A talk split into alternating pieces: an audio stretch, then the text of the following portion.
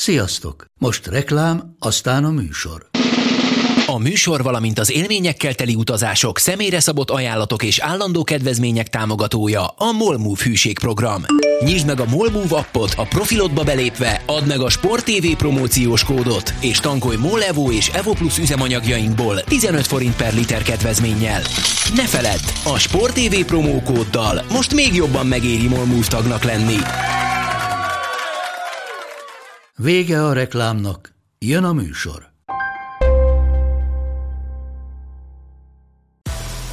Nekik mindegy, hogy Győr vagy Fradi, Veszprém vagy Szeged, Bajnokok Ligája vagy EHF Kupa.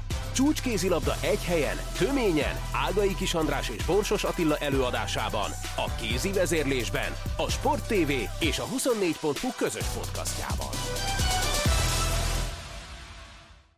Sziasztok, ez itt a kézi vezérlés legfrissebb száma Borsos Attilával és Ágai Kis Andrással, és hadd kezdjem mindjárt egy kérdéssel, Attila.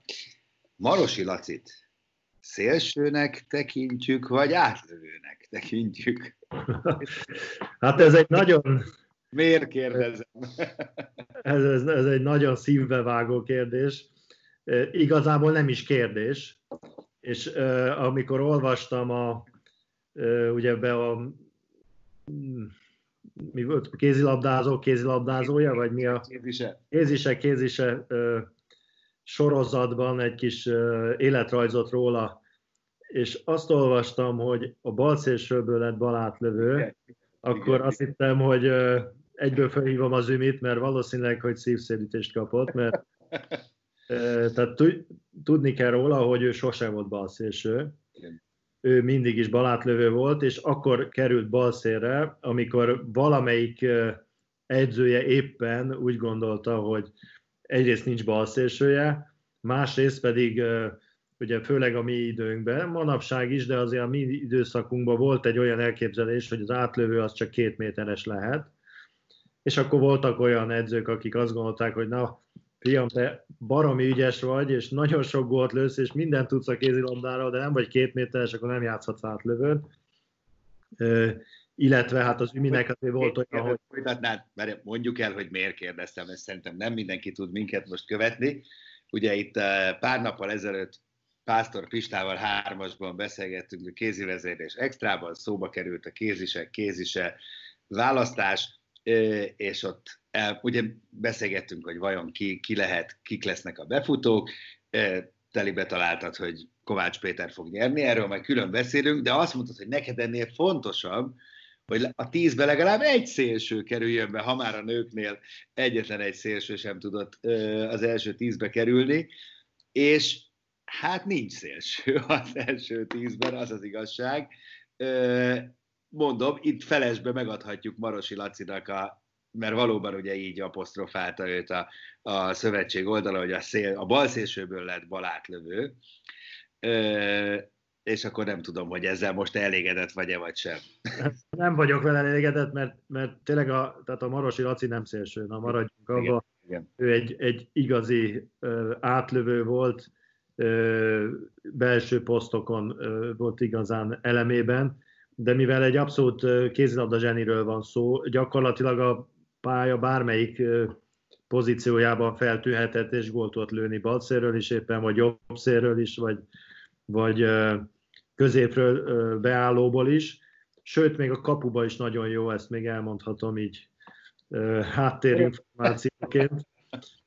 Volt egy, volt egy ezzel kapcsolatban egy nagyon vicces történet, ha ez talán most még így belefér a beszélgetésbe, hogy egyik szezonnak a végén Lemgóba ilyen levezetés volt, és, és tesztelték az új játékosokat, akiket le akartak igazolni a következő évben, és jött egy, egy gyerek szélre, és megkér, a Lajos volt az edző, a Mocsai Lajos, megkérte az Zümit, hogy álljon be a kapuba neki egy kicsit, hogy lássák, hogy hogy tud lőni. És hát a történetnek az volt a lényege, hogy, hogy a Marosi Laci előadása szerint, de azt hiszem, hogy hiteles, hogy hát ez a fiú ez nem nagyon tudott neki szélről gólt lőni. Mindent kivédett neki. Aztán leigazolták, és két évvel később Bundesliga gól király volt a bal szélen a gyerek. Úgyhogy ennyit arról, hogy milyen jól véd a, az Ümi szélről is, meg mindenfelől. Úgyhogy én azt mondom, hogy, hogy én, én azért egy picit hiányérzetet kell, hogy mondjak ebben kapcsolatban, hogy se a lányoknál, se a fiúknál ezek a fantasztikus szakértő volt szövetségkapitányok nem gondolták úgy, hogy, hogy szélsjátékos a magyar kiadásban befért volna az első tízbe. De Ez szerintem egy diszkrimináció, ahogy mondtam már múltkor. Tényleg mondjuk, tényleg, hogy mondjuk Iváncsik Misi nem tud odaférni a, az első tízbe, vagy Borsos Attila, hát ez tényleg nem. Ez, ez, ez, nem, hát ez, ez, ez azért... Az van egyébként, ez valahogy így azért súlyozni kéne, én is azt gondolom, hogy... Ez... Azért van, mert ugye rengeteg sok belső játékos van, jó játékos, és, és nyilván az egyik újukat harapják, amikor vagy a, vagy a másikat, hogy, hogy kit választanak, de valahogy, valahogy a, a, a, a prototípusa a kézilabdázónak az a nagy lövő. Igen. Ez, ez, pedig, pedig ez, ez egyáltalán nem így van, mert nyilván a nagy lövők azok sok goldobnak, meg őt lövik sokszor a 7 métereseket is, ezért sok ö, ö, góllövő listát, vagy gólkirályi címet szereznek, de azért a kézilabda játéknak a sava borsa az ne, nem csak a góllövés, hanem az előkészítés is, azok a finomságok, amik, amik viszont a szélsőkbe sokkal jobban benne vannak, mint egy, egy átlövő játékosba. Mindezzel együtt azt mondom, hogy az a tíz játékos, aki bekerült itt a, a ranglista első tíz helyére, annak mindegyiknek abszolút helye van, és óriási egyéniségei voltak a magyar kézilabdázásnak, a férfinek ez alkalommal de azért szerintem egy, egy ilyen listába illet volna betenni legalább egy szélső. Akkor most már nézzük a listát, jó? A, a, az első tizet így hátulról előre. Fenyő András lett a e, tizedik, ugye a 60-as évek e, legendás. Őt, őt, sajnos már én, én se láttam játszani, de, de amikor én gyerek voltam, akkor ő volt abszolút a, az etalon, a Fenyő Bunjo, ő, ő volt a nagy bombázó. Igen. Kovács László, Laci bácsi lett a kilencedik. Ő az egyszerűen beálló egyébként, mert legalább itt van beálló, mert lányoknál beálló se volt. Igen, igen, igen, de azt hiszem ez inkább ez Laci bácsi egész életművének. Életműdi, én is azt gondolom. Bár biztos, hogy őt sem láttam sajnos már még játszani, de de biztos, hogy nagyon jó játékos volt. Igen, igen, igen, hát sajnos én se, de... No, aztán két Marosi következik a nyolcadik és a hetedik helyen. Marosi Laci Zümi a nyolcadik, és Marosi István, aki ugye szintén világválogatott volt a hetedik, Éles Józsi, és akkor meg kicsit... Még azt, azt hagyd mondjam el a két Marosiról, hogy, hogy ebben a listában talán ők a két ö, ö, igazi zsugás játékos, mert Ugye a, a, a Marosi Pista is a irányító játékos volt, rettenetesen jól cselezett, és egy, egy, egy észkombány volt a, a, a pályán. Az Éles Józsit is ide vehetjük, nem? Hát, jó, igen, azok ezt a, ezt a hármat. így, bár, igen. Tehát ő, ők azért olyan ö, játékosok voltak, akik a, a finomságot is bevitték ebbe a ö, egyébként az erőről és a gyorsaságról szóló sportágba.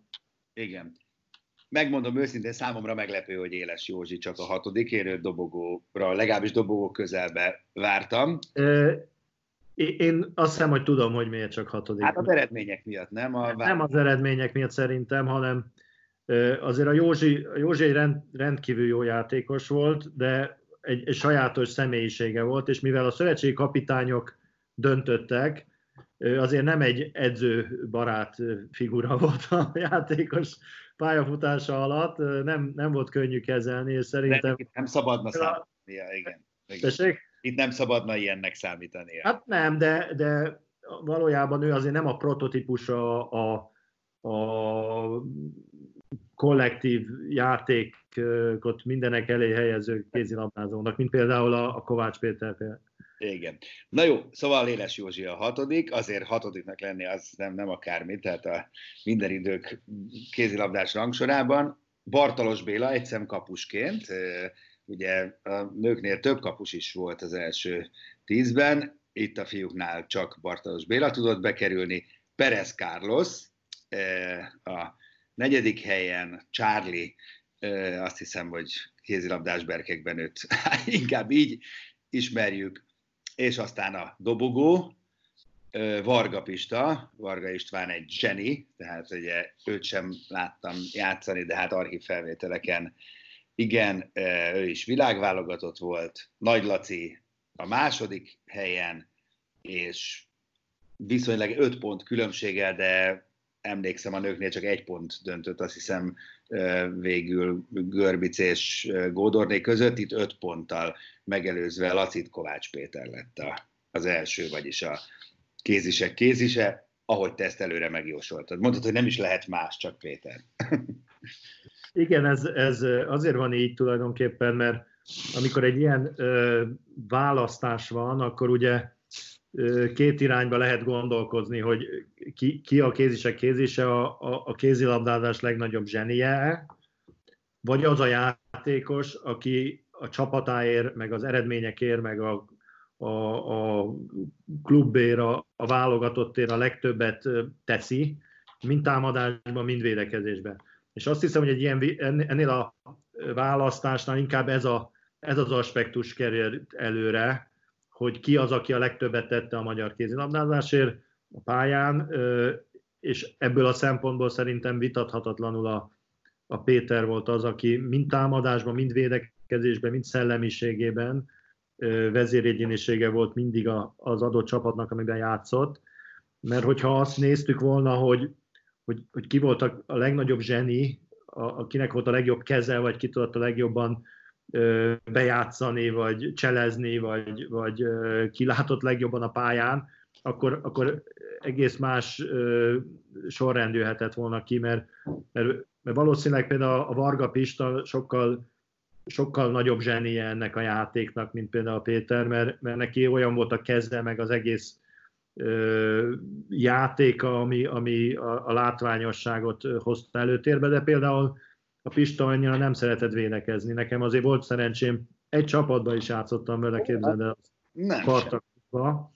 Amikor az utolsó évét játszotta, akkor én már ott fenn voltam a Felden csapatnál, úgyhogy személyes élményem is van a, a, az edzésmunkáról, a meccsekről, meg a dumájáról, mert abban is felhetetlen volt óriási történetei voltak, valami igazság maggal egy kicsit kiszennyezve, de remek, remek figura volt.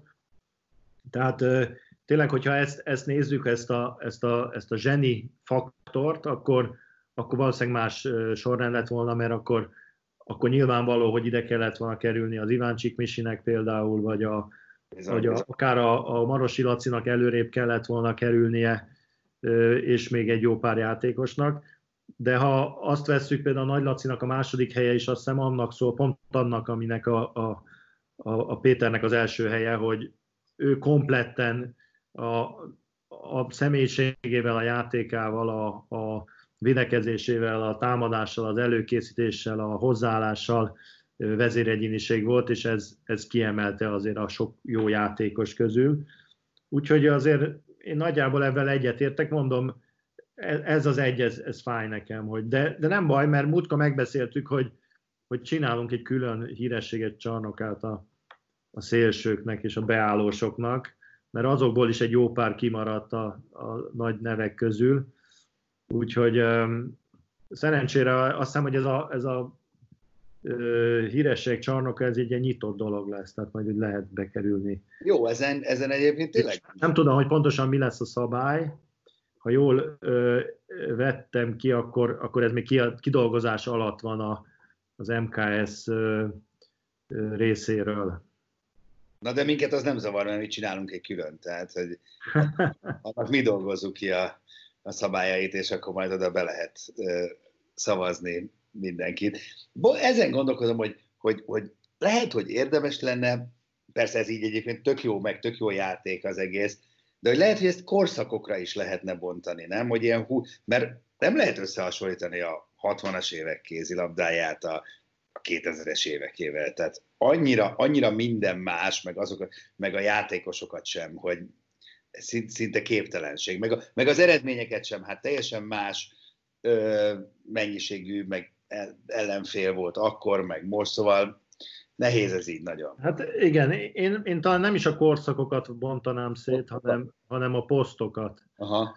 Tehát valahogy úgy, úgy kellene ezt tovább fejleszteni, ezt a játékot, hogy, hogy mondjuk minden, minden posztra valamilyen listát állítani, mert, mert azért a, a kézilabda az egy nagyon poszt specifikus játék, tehát különösen a régebbi időben, manapság már a belső azért forognak a játékosok, de régen azért egy balátlövő az balátlövőt játszott, az irányító középen volt, a jobb szélső a jobb szélen volt, a beállós bent volt. Manapság ez egy picit fölborul, de, de éppen ezért nagyon nehéz összehasonlítani a, a játékosokat egymással, és ilyen sorrendeket csinálni. Talán, talán az, egy, az egy nagyobb teret nyitna, hogyha a, a, a posztokat néznénk, és aztán egyébként van egy-két olyan játékos, mint a, például a Marosi Laci, aki, aki abszolút több poszton játszott már korábban is, de, de mondjuk én is jobb átlövő, jobb szél középen játszottam nagyon sok mérkőzésen, tehát vannak olyan Jolly Joker típusú játékosok is. Igen, de jó, akkor de szögezzük le, de Marosi Laci sose volt szélső. Innen indultunk. Nem, nem és ez, ez egyébként egy komoly becsületsértés neki, mert ezt, ezt nagyon, nagyon nehezen emésztette meg, amikor szélen kellett játszania. Joggal egyébként, mert, mert egy fantasztikus átlövő játékos volt, csak, csak nehezen tudták elfogadni, hogy ebben az alkattal, 75 kilóval lehet hatszoros magyar gól király valaki. Pár pedig lehetett. Jaj, most már annyit beszélünk a játékról, hogy most már tényleg jó, jó lenne látni valamit kézilabda címen, de hát még mindig úristen több, mint másfél hónap, hogyha ha semmi nem jön közbe. És ugye akármennyire hosszú a felkészülési időszak, ebben relatíve kevés edzőmeccs fog a, ját, a csapatoknak beleférni, mert például itt a külföldi tornák, meg minden egyéb, meg a meghívások, hát ezek nagyon-nagyon lecsökkennek. Igen, hát most láttam a, a Veszprém például nyilvánosságra hozta az edzőmeccseiknek a, a listáját, és ha jól láttam, összesen három van, amit fognak játszani. A, azt is hazai csapatok ellen talán a Balatonfüred, a Tatabánya és a Gyöngyös a menü, de ö, úgy láttam, hogy a, ö, a Győr is, vagy a, vagy a Ferencváros, nem tudom melyiknek a listáját néztem, hogy viszonylag kevés edzőmérkőzést tudnak játszani, és azért ez, ez megnehezíti ám a felkészülést, különösen olyan csapatnak, ahol sokkal beépítendő játékos, úgyhogy nem, nem biztos, hogy, hogy tényleg még a legjobb csapatok is így szeptember első hetére már abszolút üzem képesek lesznek. Egyéb iránt láttam a, a Bundesligában, férfi Bundesligában például csak októberben indulnak a, a mérkőzések, ami egy, elég komoly széria lesz majd, hiszen mivel nem hirdettek ugye kiesőt a Bundesligában, ezért 20 csapattal fognak játszani, azért az 38 forduló jelent, ha jól számolom. Úgyhogy... Van ugye VB, meg még a két között. És egy hónappal rövidebb idő alatt, úgyhogy Hú. Az, az egy komoly, komoly, komoly menetelés lesz a, a németeknél, de a franciák is csak szeptember második felében kezdik a, a férfi bajnokságot. És hogyha jól tudom, akkor ugye a német bajnokik hétvégén lesznek elvileg, bár ennyi meccset nem lehet csak hétvégén lejátszani, és a BL meg kedd szerda, vagy szerda csütörtök, vagy valami, á, a férfi BL ugye hétköznapokra megy. Igen, igen, igen. Hát a, a, a, meg az Európa Liga kedd szerda csütörtöki mérkőzéseket fog jelenteni. Igen, ami ugye számomra egy borzasztó érdekes. A férfiaknál, a lányok maradnak a hétvégén. Igen. Vagyis megy szembe a futball bajnokok ligájával és az Európa ligával, ami egy elég érdekes döntés az EHF-től, hozzáteszem. Nagyon kíváncsi leszek a számokra. Hát figyelj, szerintem Magyarországon ez jó, mert ugye a foci BL-ben nincsen csapatunk, tehát nyilván, hogy a Veszprém, a Szeged, azért az fontosabb a szurkolóknak, mint mondjuk egy nem tudom, egy Liverpool de mondjuk már egy Barcelona, Real Madrid, de jó, nem tudom, minden érdekes. Hát azért a BL-ben sem minden meccs ez igaz, ez tény. ez tény, ez abszolút tény. Mindegy, maga a döntés, jó, meg nem csak a magyar, tehát gondolom az EHF, amikor meghozta a döntést, nem a Persze. magyar. Csak, csak specifikusan Magyarországon mondjuk Igen. ez nem annyira zavaró, mint el tudom képzelni, hogy Németországban zavaróbb. Hát igen, igen, igen, vagy mondjuk a sajnos a spanyoloknál, de hát ott mondjuk van egy Barcelona. Aztán az, arra azért csak figyelnek, hogy a Barcelona mondjuk ne játszon a foci BL-ben, meg a kézi BL-ben egy időben. Jó, hát ez meg. Egyébként ugye több hogy olyan hír is ö, ö, napvilágot látott az elmúlt hetekben, hogy bizonyos csapatok nem vállalják például az Európa Ligában való játékot, a spanyolokat említetted, a Larioa például lemondott arról, és a, a Hannover Bursdorf is visszalépett az Európa Liga meccsek lejátszása elől. A Dán női csapatok közül azt hiszem a, Kö, a Köbenhavn, meg nem is tudom, még a Silkeborg talán, aki, aki szintén nem vállalta, úgyhogy azért itt a, a vírus helyzet megtizedeli egy picit a biztos, biztos. résztvevőket és ráadásul azt hallottam, hogy például a, a BL-ben is, a férfi BL-ben a, a Brestnek a szereplése egészen bizonytalanná vált, mert ott nagyon rossz a, vírushelyzet, és, és azon a piros listán van például, a, vagy vörös listán, amit a magyar kormány most kiadott, de ott van például Montenegro is, és hogyha ott marad, akkor, akkor például mi lesz a Budus? Azt Győr mérkőzést ezt nem lehet megrendezni, hiszen a Győr nem mehet ki, ők meg nem jöhetnek nagyon ide. Messze van az még, nagyon messze. Hát jelenleg azért... Az még, ugye, mert a... Feb... De lehet, hogy a helyzet rosszabb lesz, nem jobb. Hát, igen, na de ha a helyzet rosszabb lesz, akkor sajnos semmi nem lesz. Na de most figyelj, csak most arra gondolok csak, hogy lehet, hogy lesz egy-két ország, aki kiesik a történetből, mondjuk a Brest, vagy a... Hát igen, ezt értem, csak hogy, hogyha tényleg ennyire eszkalálódik a helyzet, akkor az hétről hétre változhat. Tehát lehet, hogy szeptember 12-én valaki még nincs rajta a vörös listán, de október 8-án meg már igen, és akkor nagyjából össze is dőlt a kártyavár. Tehát... Igen, hát azért a legnagyobb problémát az jelenti, ugye, hogy egy komoly BL csapatnál meg volt ugye a sorsolás, és már most azon dolgoznak, hogy, hogy szervezik az utazásokat, lekötik a Ez az. állodát, etc. És ehhez képest ugye nem lehet tudni, hogy, hogy mikor lesznek a mérkőzések, még az sem, mert az RHF tartja a jogot magának, hogy a megállapított sorsoláshoz képest például felcserélje a, a pályaválasztói jogot, hogyha úgy ítélik meg, hogy a vírus helyzet miatt ez indokolt, sőt, bizonyos mérkőzéseket el is napolhatnak, tehát nagyon nehéz helyzetben vannak a, a, a klubok, egyrészt a, a logisztikai oldalon is, másrészt a szakmai oldalon is, hiszen azért nem, nem mindegy, hogy, hogy hogy készülnek a csapatok, hogy kik ellen mikor fognak játszani. De hát ez a, ez a helyzet, ebben együtt kell élni, azt hiszem most legalább egy évig. Hát igen, úgyhogy vagy rimánkodni kell az orvosoknak, hogy találják már meg azt a vakcinát, vagy védőoltást, vagy mind a kettőt, mert azt hiszem, hogy ezt az egészet semmi más nem fogja megoldani. Tehát nyugalom csak akkor lesz. Addig, addig marad a cidri. Igen, igen, hát ez ö, szerintem most egy dolgot tehetnek a csapatok, hogy, hogy nem próbálnak ebben nem foglalkozni, hanem a legkomolyabban készülni, edzeni, formába kerülni, tesztelgetni magukat, aztán remélhetőleg minden felhő elszáll, a, mármint a sötét felhők a, Így a különböző mérkőzések vagy mérkőzés sorozatok feje felül. Reméljük, reméljük. Na hát ez olyan gyönyörű végszó volt, hogy akkor én azt hiszem, hogy nem is érdemes tovább ragoznunk annál inkább, mert az időnk is nagyjából lejárt, főleg így nyár derekán.